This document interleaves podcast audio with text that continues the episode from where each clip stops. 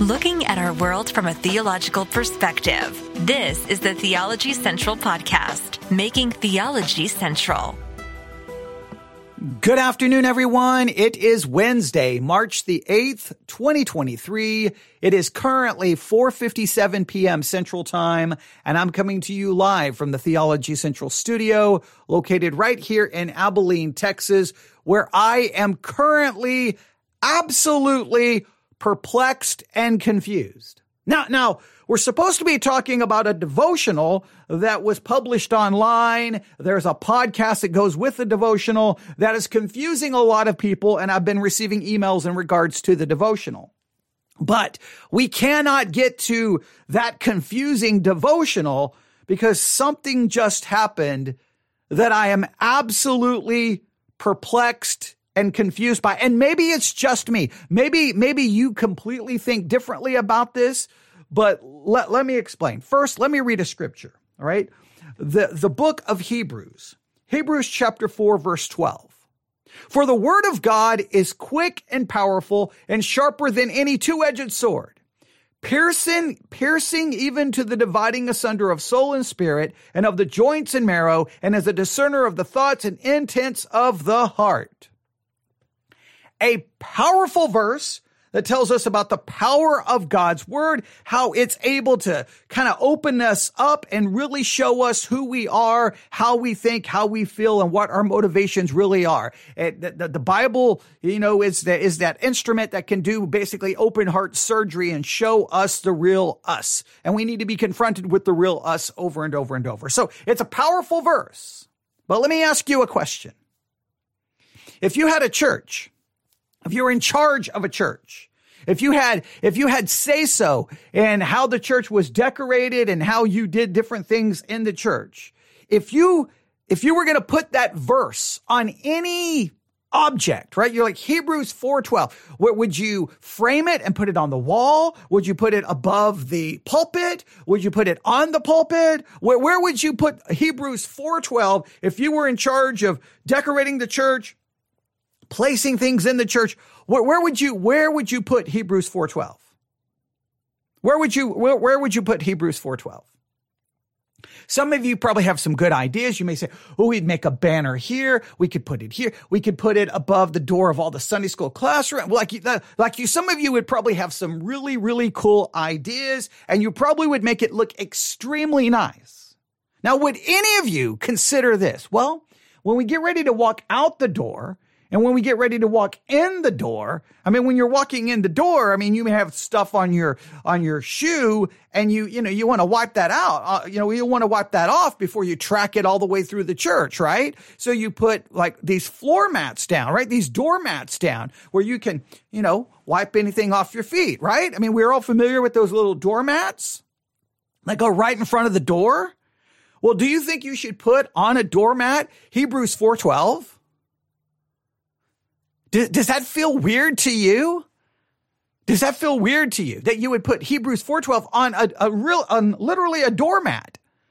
You can call it a welcoming mat, an exiting mat, however, wherever side of the door. Do you think that when someone walks through the front door of a church and they're going to get get ready to, you know, wipe off their feet, uh, wipe off their shoes, you know, the bottom of their shoes, would they look down and like, oh, here's a mat, to, and it's got Hebrews 4:12 on it? Do, do, I, is it just me or does that just seem highly inappropriate? Let's put God's word on a floor mat. Let's put God's word, word on a doormat. Like, would, I, I don't know.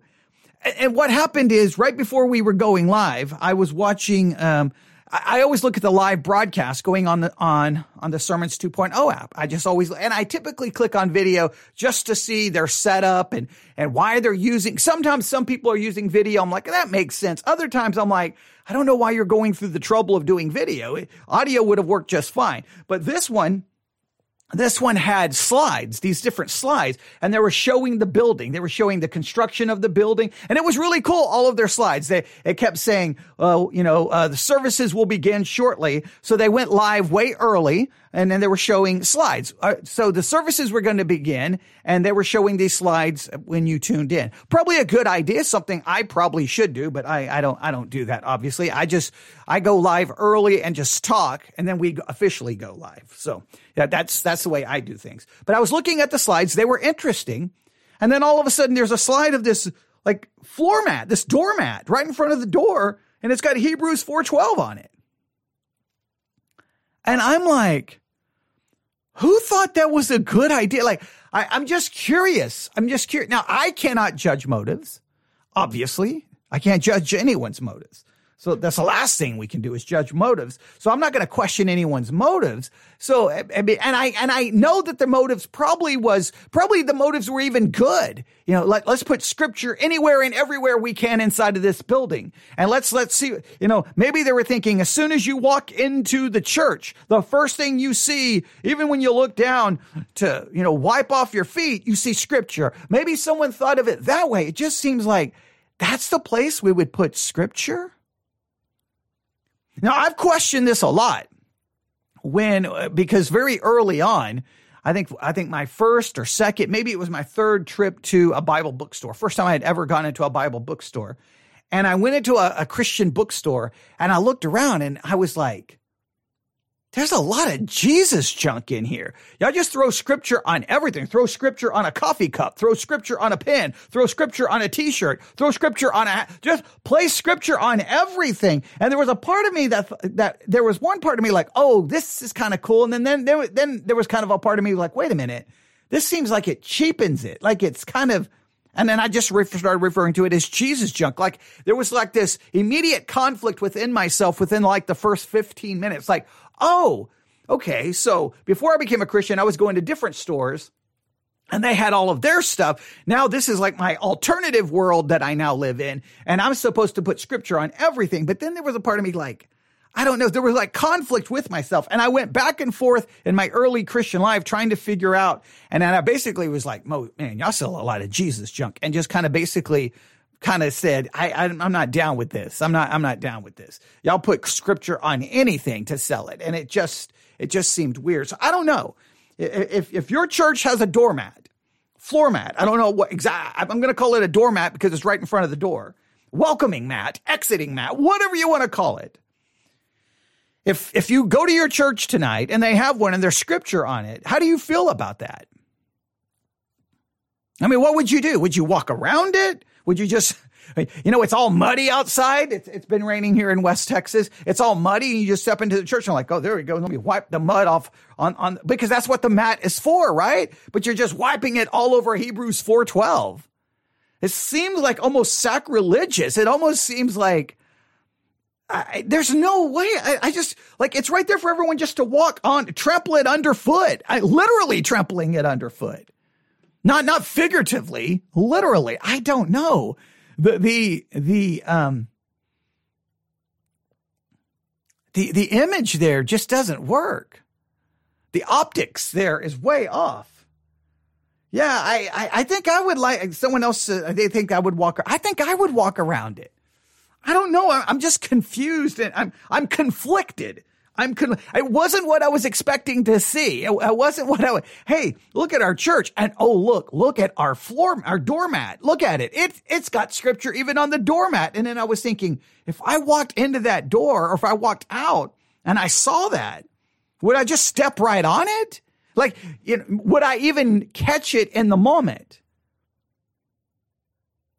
See, this sometimes, this sometimes with churches, sometimes you need that outsider to, because like sometimes when you're in it, you don't see it, right? Your church probably does lots of things that maybe you just kind of take for granted, but someone from the outside may go, what in the world are you guys doing?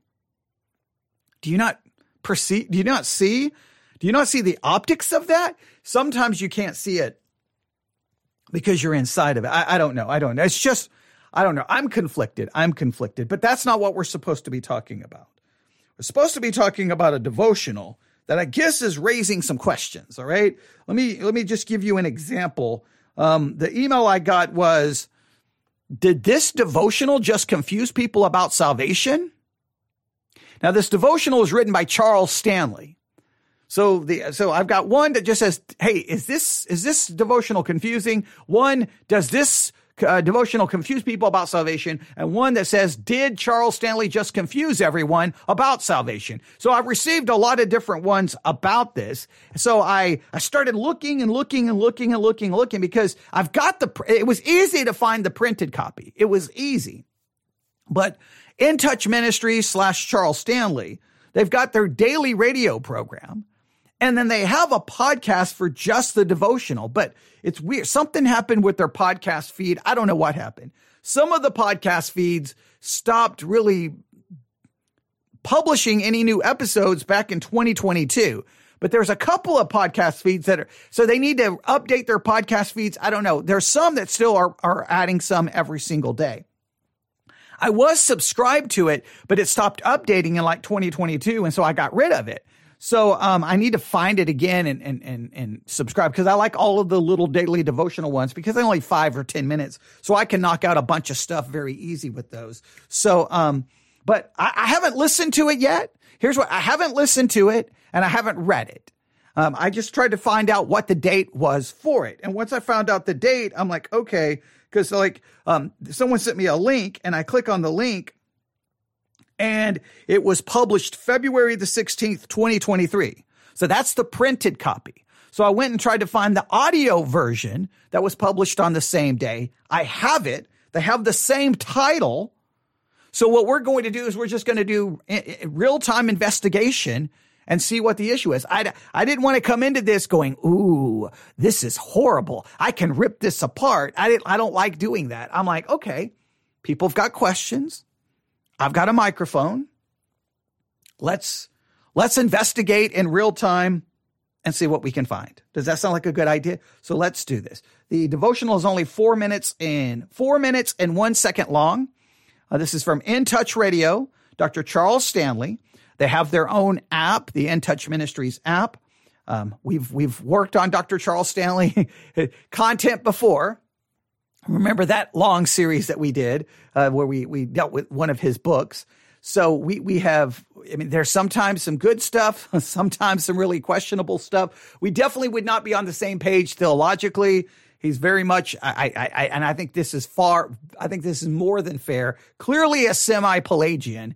That's that's putting it politely. At times it feels like almost full-blown Pelagian. Um, definitely would I think it would be very fair to say definitely not reformed, definitely in the Arminian camp. His hermeneutic is questionable and definitely much more in line with topical preaching than exegetical preaching. And uh, yeah, I think I think that would be fair to to say. All right, but he's obviously had a, a somewhat of a, an influence in the evangelical world. He's he's definitely Baptist and a lot of his doctrines in certain ways. I, I I'm, I'm very familiar. I graduated from the uh, Charles Stanley Institute for Biblical Studies. I, I, have a diploma from that. So I graduated from his quote unquote school. So I do have a diploma there. So I know his theology relatively well. So I think I think I can speak with some authority to it.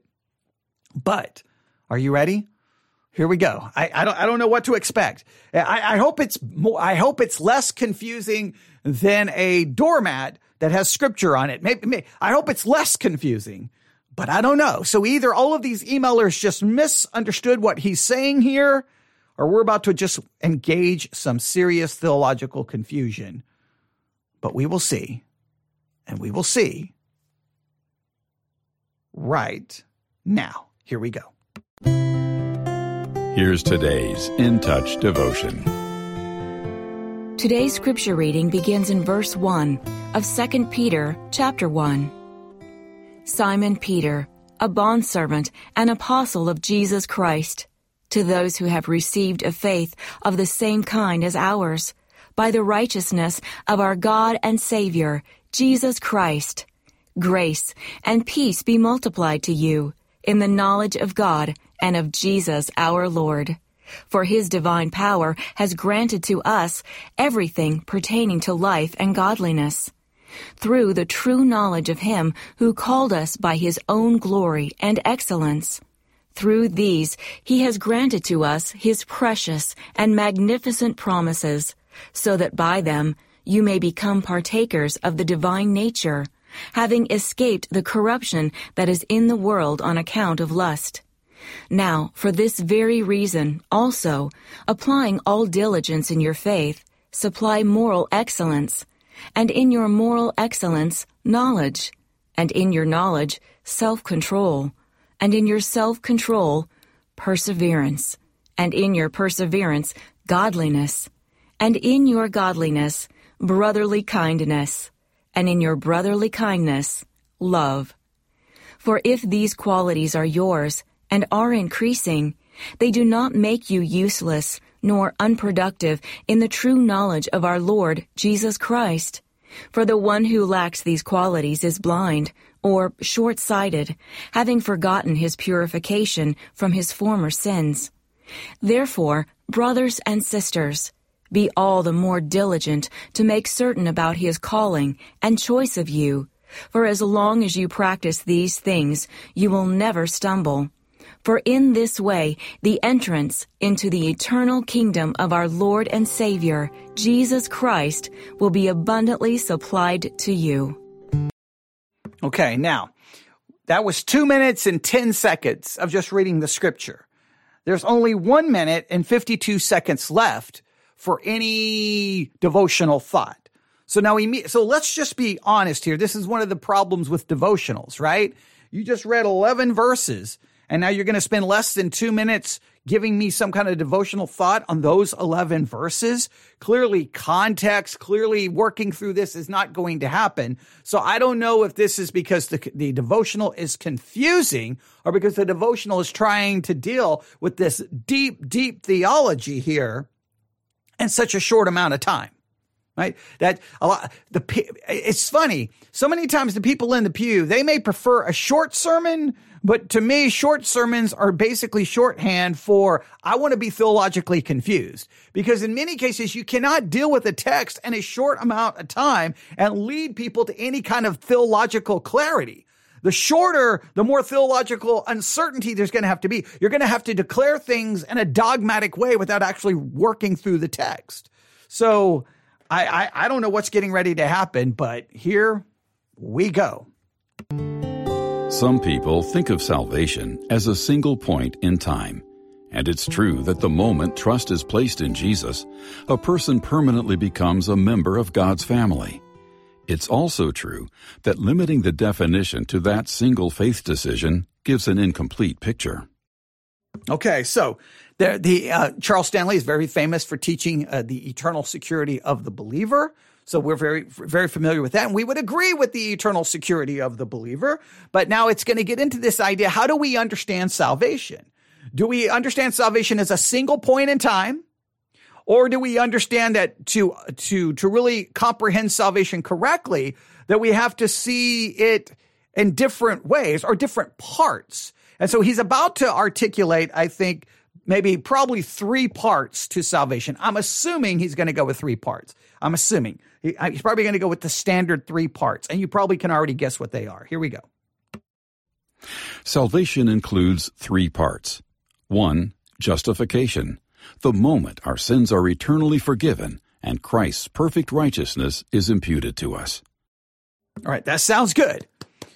Justification, the moment our sins are forgiven and Christ's perfect righteousness is imputed to us. We gotta, we gotta applaud that.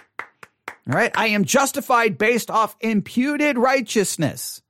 Not infused righteousness, imputed righteousness. I am declared just before God. It's a mo- it's a it's an it's a happens in the moment of time. It's it's it happens in an instance. It's a legal declaration. I'm legally declared. We can call this forensic justification, well, a legal declaration where I'm declared to be perfectly just, righteous and holy because Christ's righteousness is imputed to my account.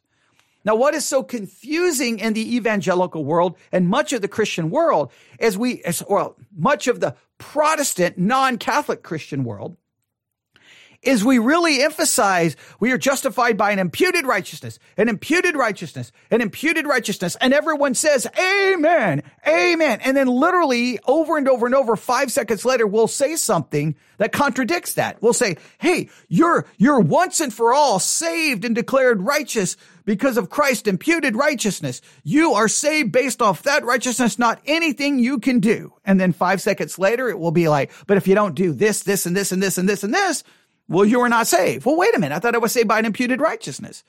How can you be looking to practical righteousness to determine if I've got the imputed righteousness? And if all my sins are paid for, how can you look to any sin to say that I'm not saved since those sins have been paid for if I'm in Christ Jesus? It's really this weird contradictory world. But this part we, we are very much in agreement with. I'm going to back it up. And I'm going to back it up because I just like hearing anybody say that we're justified by an imputed righteousness. That makes me very, very happy. Okay. I'm going to keep backing up, keep backing up. I'm going to go. I'm just going to back it up this way. All right, here we go. Here we go. I'm going to back it up. I'm going to back it up far because I want us to hear that he's saying we are declared, we are justified by an imputed righteousness because that needs to be like repeated a million times over. It's also true that limiting the definition to that single faith decision gives an incomplete picture. Salvation includes three parts. One, justification, the moment our sins are eternally forgiven and Christ's perfect righteousness is imputed to us. 2. Sanctification.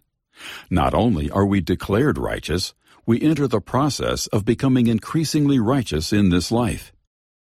Okay, now we get to the whole issue with sanctification. Now, I think with sanctification, though, I think to me, I think it's unfair to limit it to what he, if you don't want to limit salvation to just one single moment, I think it's very unfair to limit sanctification to just a process where we become more and more righteous in this life. Let's think about this. There is any, there is an, etern- there is an eternity past aspect to sanctification. Because God, in eternity past foreknew and elected and chose certain people for salvation. By that, we were eternally in the past sanctified. Sanctified means set apart for God.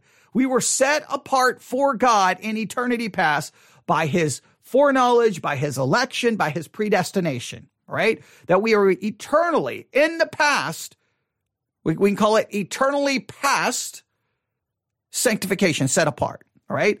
Then we can talk about in, then, then we are saved. So that's our election. That's our predestination. Then we are saved at the moment of salvation. There is our, we'll call it our present sanctification. I break these down different every single time because I, I, I, always try to emphasize different aspects to it. But there's the eternity past sanctification. We're sanctified in Christ. Then we are set apart in salvation. That is our present day salvation. Our, uh, in, or how can we call it? Yeah, we'll just call it our salvation sanctification. We'll, we'll do that. We'll just do that. At the moment of salvation, at the moment of justification, we are set apart for God. He saves us. His righteousness is imputed to me. I am him. I am his. He is mine. We are sanctified. We are set apart. So we were set apart in the past. We are set apart perfectly in Christ and our salvation. At the moment of our salvation, we are set apart. I am now in him. I'm set apart from the world. Uh, we, we can call this our positional sanctification. Hey, how do we like that? We have our eternal past sanctification and we have our positional sanctification that occurs at the moment of justification. We are, the moment we are justified, we are set apart. We are in Christ. I'm seated with Christ at the right hand of the Father. I am eternally separated. I am eternally in him. Right. So there's my, my, uh, you know, salvation, my, my justification, uh, sanctification, if you want to say that, right? So there's the past, there's my salvation, justification, sanctification, my positional sanctification. Then we'll call this the process of sanctification. That's ongoing during, or we'll call our, we'll call it lifetime sanctification, or we could call it practical sanctification. Now, this is my never ending attempt to live out practically what is true positionally and what is true eternally past. Eternally pa- past, I'm sanctified. I'm set apart by God for his eternal purpose, which will be to save me. In Christ, in salvation, in justification, I am positionally set apart. I am in Christ. I am a new creature. This is my true of my position. The old is gone. I am completely set apart for him. I'm hidden in him. I'm seated at the right hand of, of the Father in Christ Jesus. Right?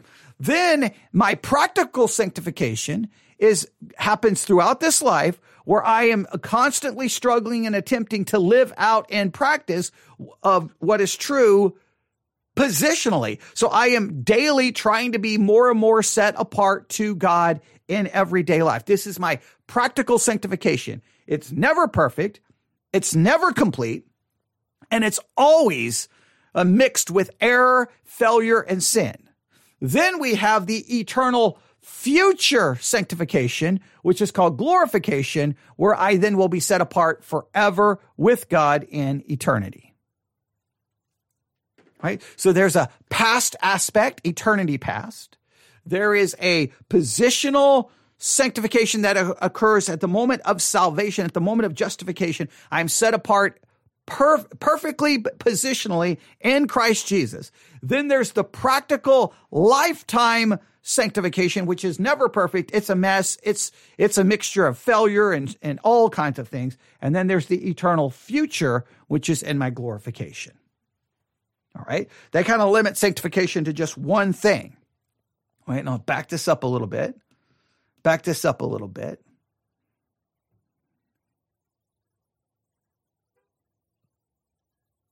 All right. Here we go.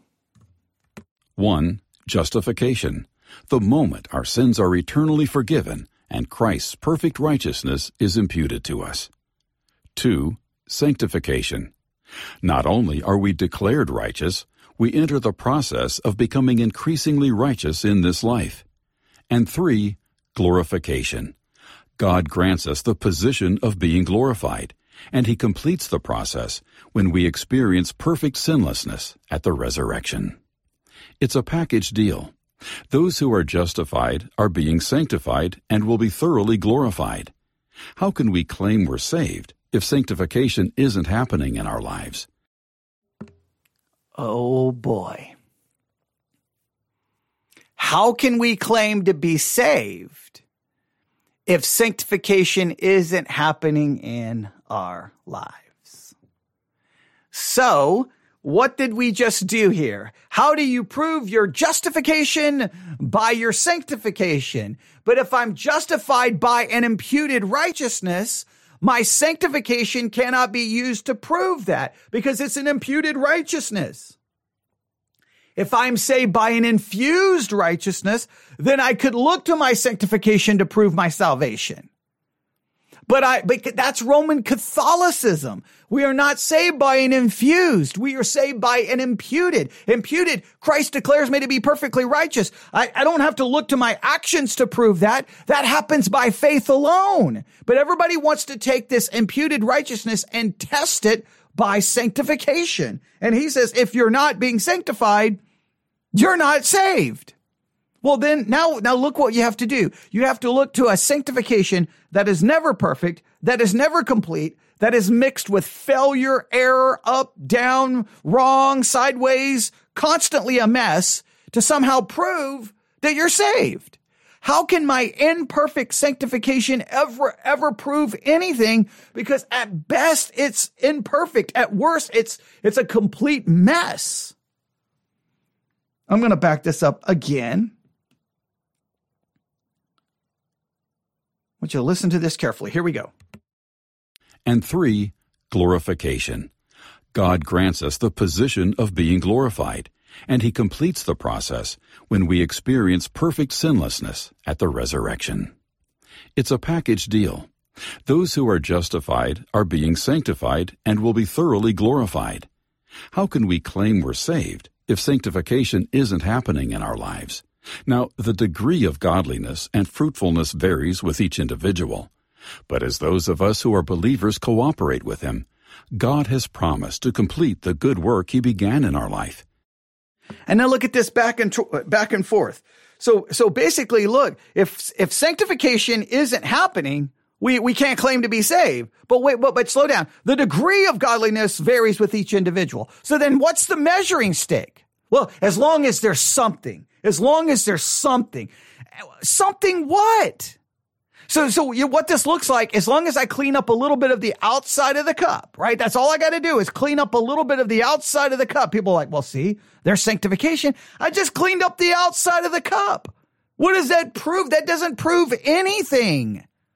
The Pharisees cleaned up the outside of the cup. The Sadducees cleaned up the outside of the cup. Mormons clean up the outside of the cup. Jehovah's Witnesses clean up the outside of the cup. Catholics, Greek Orthodox, Muslims, people all over the world, people in AA, people in Narcotics Anonymous and Alcoholics Anonymous, everyone can clean up the outside of the cup. My, my salvation is based off an imputed righteousness. And he's saying, hey, no, no, no. Now you can't be claimed to be saved if there's no sanctification. Well, then, so my salvation then is not based off an imputed righteousness.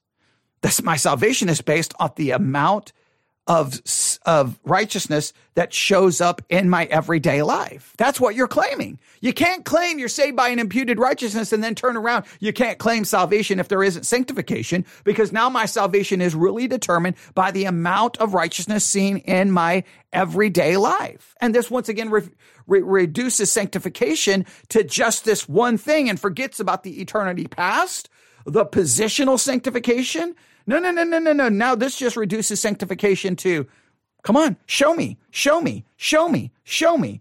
You didn't show enough. You can't claim to be saved. As we read in Philippians 1, verse 6 Jesus is our master because he purchased us from sin with his blood. And we see in Romans 10, verse 9, that when we confess and believe that God raised the Lord Jesus Christ from the dead, we are saved. The question is whether we're submitting to his process of sanctification. Has your life changed since you first professed Christ? Are you diligently cooperating with the Holy Spirit so that your life is a reflection of Jesus' life? Okay, that's the devotional that's leading to lots of questions today. Uh, Okay, yes. Uh, someone just said, I think what bothers me the most is that our Buddhist neighbors probably look like saints compared to me. Anyone can be sanctified from our perspective. Exactly. Sanctification is such a, like when you look at it as sanctification is based off what you do and don't do, it's so like there's no way to determine it. Like how do you you how do you measure it? You're just looking for some specific change in someone's life and anyone can make outward changes to their life. Now, one article, one email contained a link to an article in regards to this devotional. And this is how this article reads. There is something subtly sideways in this devotional. So someone sent me a link to an article about this devotional and it's like something, something's not right here, right? The first and foremost problem is that Dr. Stanley is using a sanctification passage to teach about salvation from eternal condemnation. Now, that's an interesting concept.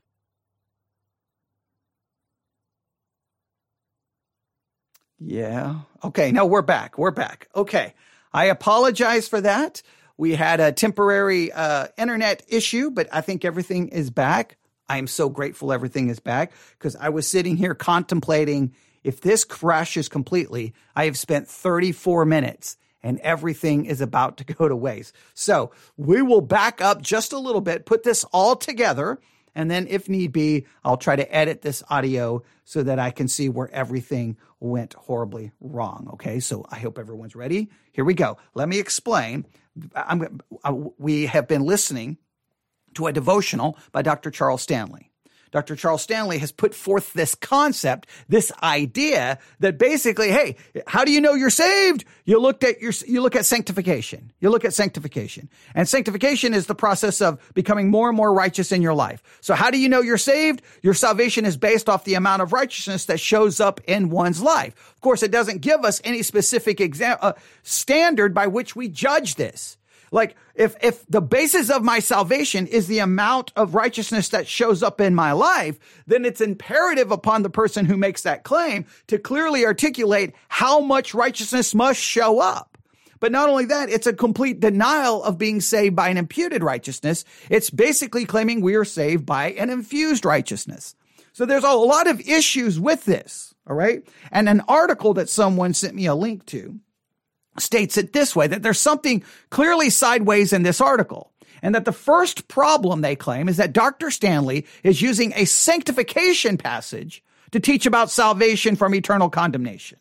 Look, if you want to, if you're, you got to make sure that when you're looking at a passage, is this passage talking about justification or is it talking about sanctification? Is this passage talking about sanctification or justification? He is saying that Dr. Stanley is using a passage about sanctification to make claims in regards to justification and salvation. I think that there is probably something to that.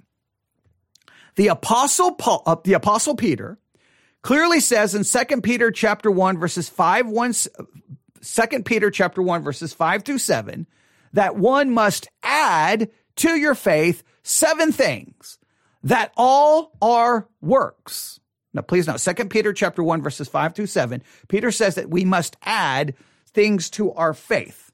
Look at Second Peter chapter 1. And besides this, giving all diligence, add to your faith. Now, if we're saved by faith, and if we're saved by faith alone, adding to that faith would not be done in order to save you, it wouldn't be order in, to, in order to prove you're saved. It would just be a challenge that now that you're saved, you should add to your faith these things. What are these things? Now, please note, they're all works. I'm going to read from this article. They translate it this way. Virtue, knowledge, self-control, perseverance, godliness, brotherly kindness, love. If we do that, then God will add to us an abundant entrance into the everlasting kingdom. Look at verse 11. All right. So, uh, Oh, I'm going to go, I'm going to go back to verse 10, 2 Peter 1:10. Wherefore the rather, brethren, give diligence to make your calling and election sure, for if you do these things, you shall never fail. For so an entrance shall be ministered unto you abundantly into the everlasting kingdom of our Lord and Savior Jesus Christ. Now, do we read this that if we don't add these seven things, that we're not saved? Now, if we're going to read these seven things are required in order to prove that we're saved, then you need all seven. And to what level do you need all seven? Now, let's see how this article is going to handle this. The apostle Peter was not talking about merely getting into the kingdom. He was talking about gaining a rich entrance into it. So they are claiming that Peter here is not saying, hey, you've got to have these seven things in order to be saved, but that you add these seven things because it will make your entrance into kingdom more rich, that there will be, you could call it reward. There would be benefit. All right. We, we, we could, we could possibly discuss that. They go on to say this. A contemporary at DTS, and I'm assuming DTS stands for uh, Dallas Theological Seminary. I'm assuming DTS has to be referring to uh, Dallas Theological Seminary. They don't, they don't articulate what it is, but this is what they say. A contemporary went from lordship's salvation position to a free grace position when he preached on this passage. He noted that faith alone would not give this rich entrance. He knew that the apostle Peter would not be contradicting the Lord Jesus and the apostle Paul. So my friend's theology changed due to this very passage. Dr. Stanley's devotional says that faith alone is not enough to save us from hell. We must add to our faith virtue, perseverance, godliness, kindness, and love. Doesn't that sound like a salvation uh, by faith plus works? It does, because that is what it is, though I'm sure that was not Dr. Stanley's intention. The only problem is that Dr. Stanley has made several sideways statements supporting his suppositions about salvation. Uh, uh, and, uh, uh, he's made several sideways statements supporting his suppositions about salvation. Sideways statement number one. Some people think of salvation as existing in a single point in time. That's the first sentence. What a start. If by salvation he means everlasting life, which he does, then it does exist at a single point in time. Now, this is very true. Do we believe salvation is something that happens at a single moment in time, or do we believe salvation is a process? Now, if we, if we understand salvation to mean being saved from eternal condemnation and being saved from hell, then it is a single moment in time.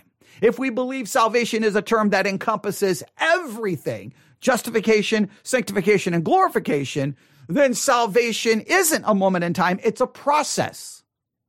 Now, this goes very much to Roman Catholicism, looking at all of this as a process. Now, Charles Stanley in the devotional is clearly saying it's not a single moment in time. He sees salvation as encompassing all of these things. All right, let, let's see where else they go here. They say sideways statement number two. But limiting the definition of salvation to that single faith decision gives an incomplete picture. Faith is not a decision, and it is certainly not a series of decisions, as Charles Stanley suggests. All right. So he says that we, that we can't, Charles Stanley in the devotional says we can't limit salvation to a single faith decision. Okay. So then what is salvation then? Is salvation being saved from hell or is salvation this complete everything? And, and, and if you go with the more completed picture, then guess what? Nobody is saved unless they experience all of these things. So faith alone is not sufficient. You need faith. You need sanctification and then you need glorification. In other words, and now you could argue, well, faith will guarantee the sanctification and the glorification. You could make that kind of claim, but then you're right back to you're not saved by faith alone. You're saved by faith alone and plus these other things. You end up going in some serious circles here. He goes on to say sideways statement number three. Salvation is a package deal. Those who are justified are being sanctified and will be glorified. We can't claim to be saved if sanctification isn't happening in our lives. God has promised to complete the good works he began in our life. Statements like that make assurance of salvation impossible. It does. People who believe they will go through life wondering if sanctification is happening, how can they know they've added enough godliness, kindness, and love to prove they're genuinely saved? And if they think they're doing well now, what if they fall away in the future? Absolutely true. If you, if you believe that, hey, if there isn't sanctification, there was never justification, and your faith will produce. In other words, then, then, then your justification is not by an imputed righteousness, it's by an infused righteousness. It has to produce sanctification. And if there isn't sanctification, you're not saved. You're never going to know you're saved. You'll never know. You'll never have assurance because how much sanctification would be required to prove your justification? How much sanctification would be required to prove that your faith was supposedly genuine? And again, you're looking to practical righteousness to prove the, the being given an imputed righteousness. There would be no way to ever know for sure you're saved. There would be literally no way to know. They go on with sideways sta- uh, statement number four. All right. Sideways statement number four, Romans 10 9 says that we must confess him as Lord in order to be saved. The question is whether you're submitting to his process of sanctification. Has your life changed since you first professed Christ? Are you diligently cooperating with the Holy Spirit so that your life reflects Jesus? If your, assur- if your assurance of salvation were not annihilated before those four sentences, the last words in this devotional, it would be now. How do you measure these changes in your life? And why talk about when you first professed Christ? Isn't the issue when you first believed in him? Why does it mean to diligently cooperate with the Holy Spirit? So let me read this again. All right. So this is the sideways statement number four in the devotional. Romans 10 9 says we must confess him as Lord in order to be saved. The question is whether you're submitting to his process of sanctification. Has your life changed since you first professed Christ? Are you diligently cooperating with the Holy Spirit so that your life reflects Jesus' image? Then they, then the article goes on to say, if your assurance of salvation were not annihilated before those four sentences, the last words in this devotional, it would be now. How do you measure the changes in your life? And why talk about when you first professed Christ? Uh, it, that isn't the issue when you first believed. What does it mean to diligent, diligently cooperate with the Holy Spirit? Now, of course, the issue would be once again, if you if you make these claims, in fact, I'm going to go back to the actual devotional.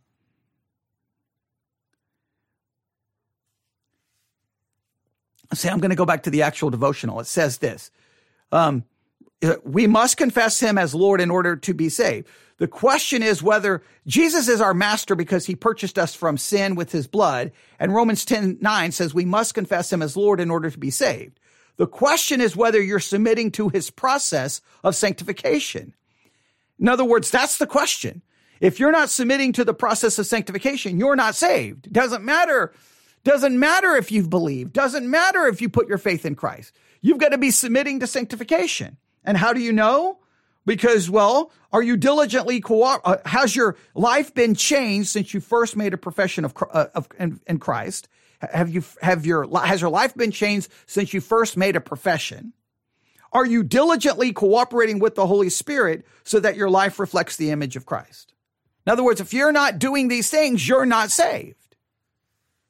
Well, then you can't say that I'm saved by an imputed righteousness.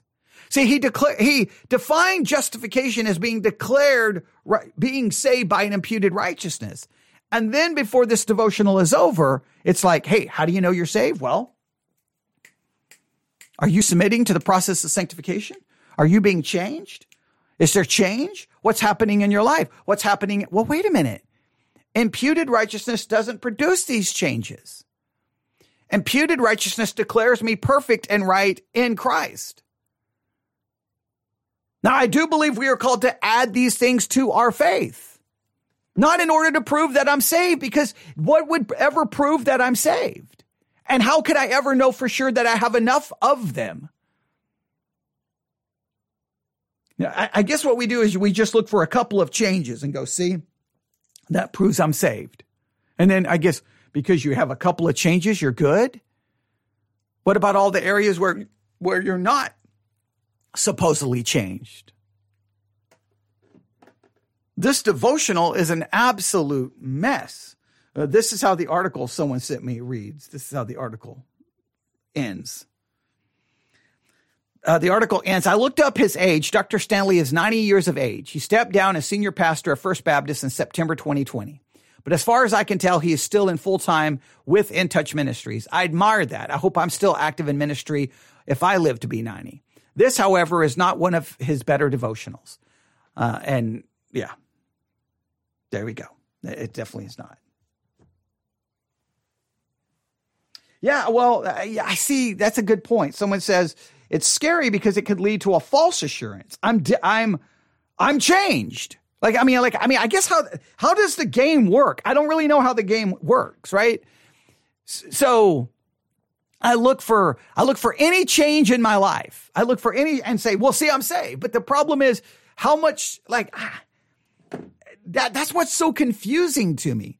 Like I, I, anyone could probably find some change. Why well, I didn't used to go to church, now I go to church. See, I'm saved.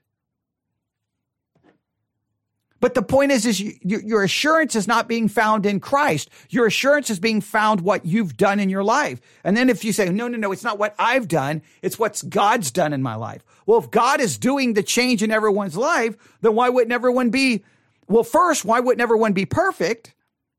And well, you say, well, God doesn't want everyone to be perfect. Okay. Well, then any lack of change in my life would not be my fault. It would be God's fault. It's weird. Any change in my life, God gets the credit. Any lack of change in my life proves that I'm not saved. Wait a minute. If God's the one making the change, it would be his fault, right? It, it, it's so, it's such a weird world to try to figure out. It's such a weird world to try to figure out. I'm, I'm going to look at something really quick. Wow, what a what a confusing, what a con, a conf, what a confusing devotional. Um, I, I just I just don't know how this world works. I'm just trying to I'm just trying to put wrap my mind around it. Uh, yeah. Now, the, obviously, the the the the theme of this episode has been confusion, right? I'm confused about a doormat that has scripture on it. That's what we started with. Then I'm confused by this devotional. Then I was confused by the fact that we had an internet outage in the middle of it. So I hopefully it's not all messed up. So I got all discombobulated in my thinking, but I didn't, I didn't make any mistakes. It's confusing the way the devotional is written at the end. So the person reading the article trying to explain the devotional was a little confusing because the devotional at the end is a little bit confusing. In fact, the whole devotional is confusing because it's like, Hey guys, you're justified. You're justified before a holy God because of an imputed righteousness where Christ's righteousness is imputed to you. Amen. But wait, wait, wait, guys, don't get too excited. Wait, wait, wait, wait, wait, wait, wait, wait. You're not really justified unless there's sanctification, unless there's change in your life, unless you're submitting to God for sanctification, unless things are changing, you're not saved. Well, wait a minute. I thought I was saved by an imputed righteousness. No, no, no, no, no, no, no, no, no. You're really saved based off what is changed in your life. Well, that's not imputed. That's infused. The evangelical world seems incapable of understanding the confusion here. Now I'm going to get someone on YouTube going, no, the problem is you just don't get it. It's really not that complicated. It's really simple. See, you're, you're saved, but you're not really saved unless you do this and this and this, but you don't have to do it perfectly, but you can, and it's just, and whenever people try to explain it, it's always weird that like they, they get mad at you saying that you don't understand it, but the more they talk, the more you're like, how convoluted can you make this? So let me see if I can simplify this. Are we saved based on the righteousness that Christ imputes to us by faith alone? And has Christ paid for all of my sins? And, and when I put my faith in Christ, all my sins are paid for. Now, if you say affirmative, Christ paid for all of my sins, right? They're all paid for then you cannot look to any sin in my life and say that proves that I'm not saved because they've all been paid for in Christ Jesus. So did he pay for all my sins or did he not? It's that simple. You say, well, you commit the sin. I may commit the sin, but is it paid for or not? Did I lose the payment? Either Jesus paid for my sins or he didn't. And if you say, well, when you put your faith in Christ, all of your sins have been paid for. Well, then you can't point to one sin to say that I'm not saved because they've been paid for. The second thing, am I saved by an imputed righteousness? In other words, by faith, Christ's righteousness is declared, is, is given to me. It's declared to be mine. It's imputed to my account. I stand before God perfectly righteous. If you say, yes, you're saved by an imputed righteousness, then how can you look to the presence or lack thereof of practical righteousness in someone's life to determine they're saved? Because imputed righteousness doesn't produce practical. It's just imputed. It's just, I'm, I'm declared to be that which I'm not. Now, if you're going to come around and say, no, no, no, no, no, no, no, no, no, without sanctification, you're not saved. Well, then wait a minute, wait a minute, wait a minute, wait a minute, wait a minute, wait a minute. Now, which sanctification are you referring to? My positional sanctification or my practical sanctification? If you're going to judge my salvation based off of practical sanctification, then you're saying I'm not saved based off an imputed righteousness. Now you're saying I'm, I'm saved based off the practical righteousness that shows up in my life. And then you're telling me my sins haven't really been paid for. Because if my sins have been paid for, any lack of practical righteousness in my life wouldn't matter because that would be sin and all the sins are paid for.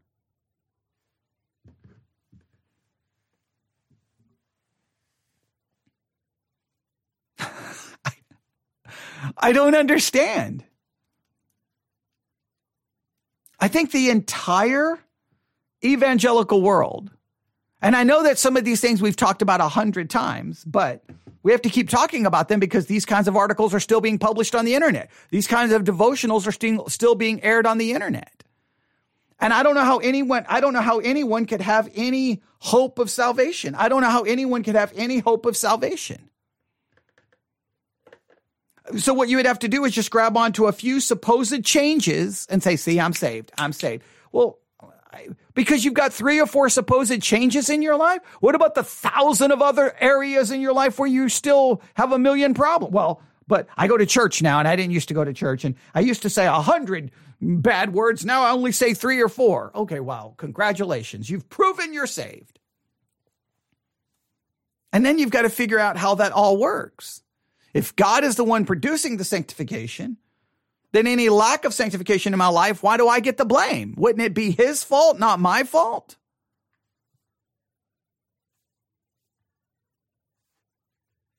All right, I'm going to stop there because we have the internet doing some weird things again. All right, I'm going to go back and see how how much uh, got messed up, and uh, we'll try to fix it all. Yeah. Ah, okay. 55 minutes and I'm very frustrated. That that last part of that article got really convoluted. It really did. But in some ways it fits with the overall theme. The devotional caused the, all the confusion, but the internet outage definitely did not help. All right. Email me newsif at yahoo.com, newsif at yahoo.com, newsif at yahoo.com. That's newsif at yahoo.com. I'll be more than happy to work through this a little bit more and to clarify this. Um, but if you hear people talking about this devotional, well, you, we've at least scratched the surface. There's much more we need to take apart, and we will work on it uh, soon. We will, because there's a phrase there in, in, in that Second Peter passage that we need to work on. But we'll do that uh, soon. Newsif at yahoo.com. Newsif at yahoo.com. All right, thanks. Everyone have a great evening. God bless.